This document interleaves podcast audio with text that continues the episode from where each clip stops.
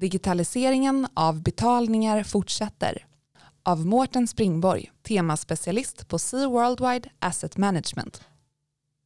De elektroniska betalningarna tog på allvar fart under covid-19-pandemin. De drivs på av den 28-procentiga ökningen av e-handeln under år 2020. Många tror att det är Amazon och andra starka internethandlare som är den globala e-handelns vinnare. Men faktum är att betalningsbolagen är lika stora vinnare. För varje dollar som spenderas offline går bara cirka 0,15 dollar via Visas nätverk medan Visa hanterar 0,43 dollar när det gäller onlinehandeln.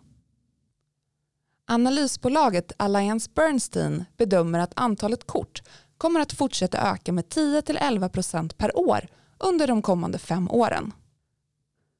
Den här ökningen drivs av e-handel, kontaktlösa mikrobetalningar och finansiell inkludering. Även om många länder såsom de skandinaviska länderna, Korea, Australien och USA närmar sig en total digitalisering av konsumentbetalningar har stora länder som Tyskland, Italien och Japan och många andra tillväxtekonomier fortfarande en lång väg kvar. I takt med att allt fler ekonomier går över till helt elektroniska konsumentbetalningssystem ser vi en fortsatt stark medvind för hela betalningsindustrin, åtminstone under resten av det här årtiondet. För att verkligen förstå betalningsindustrin måste man se på hur branschen är organiserad och hur den sannolikt kommer att förändras under de kommande tio åren. Fyrpartsmodellen. På global nivå görs mer än 70% av de elektroniska konsumentbetalningarna via endast två nätverk, nämligen Visa och Mastercard. De här systemen kopplar samman cirka 80 miljoner butiker i mer än 200 länder med tusentals banker och miljarder människor runt om i världen. Det är de enda godkända betalningsnätverken med global närvaro. I mitten av den så kallade fyrpartsmodellen finns Visas och Mastercards nätverk som utfärdar de specifika tillstånd som ger tillgång till fyrpartsnätverket.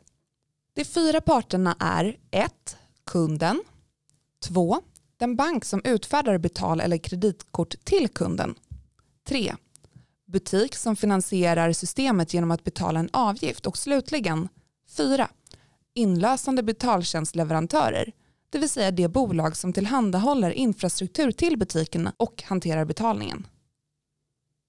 Under 2019 uppgick den amerikanska privata konsumtionen till cirka 8 000 miljarder dollar.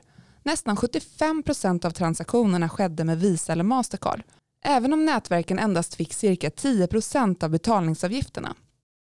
Merparten av intäkterna gick till bankerna, delvis i form av kredit och betalningsavgifter och delvis i det fall där bankerna också agerade inlösande betaltjänstleverantörer som en avgift för den här tjänsten.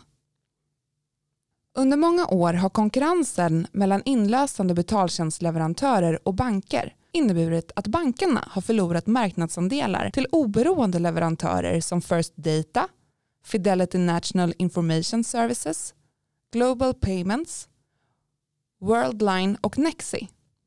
Från att tidigare ha varit ett område som mer eller mindre har dominerats av banker så har bankerna nu mindre än 50% av marknaden för inlösande betaltjänstleverantörer. Bankerna släpar efter när det gäller att uppgradera sina föråldrade it-system vilket gör att det är svårt att konkurrera.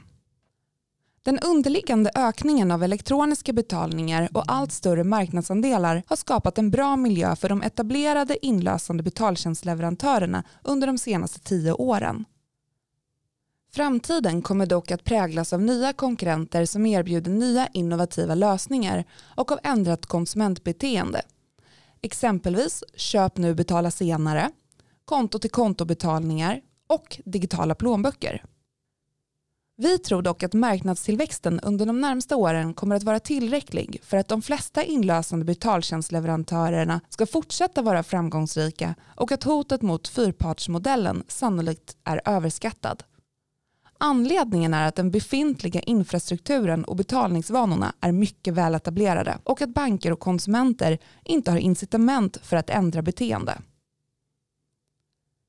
Aktiemarknaderna har reagerat på utvecklingen av nya betalningsformer och konkurrenter. och de etablerade betalningsbolagen har underpresterat marknaden under de senaste åren.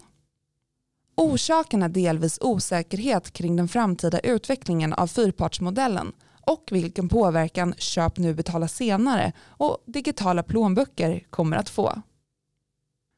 Vi tror att den här rädslan är överdriven och att de nya åtgärderna kommer att göra att nätverken och inlösande betaltjänstleverantörer växer ännu mer eftersom det leder till ökad digitalisering av betalningar. En anledning är att närmare 75% av överföringarna till de digitala plånböckerna görs med betal eller kreditkort som hanteras i de befintliga nätverken.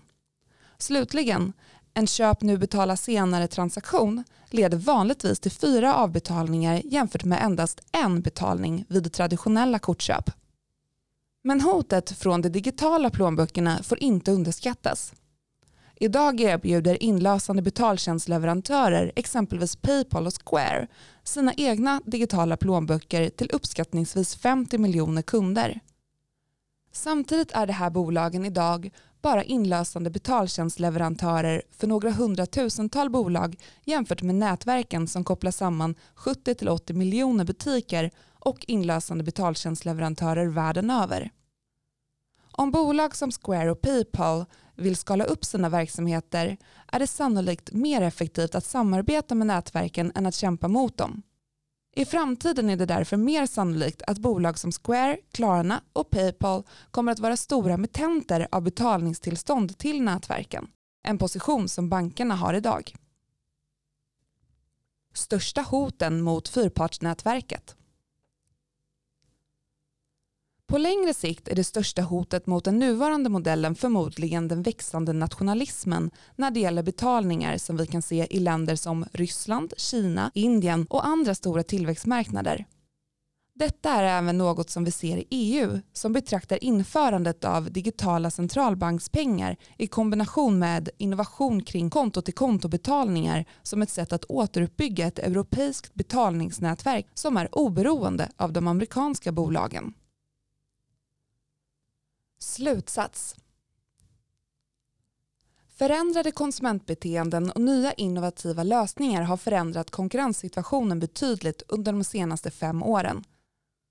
Digitaliseringen av betalningar fortsätter dock att ersätta kontantbetalningar och betalningssektorn är fortfarande en attraktiv tillväxtsektor, åtminstone under de kommande fem åren och kanske under resten av detta årtionde.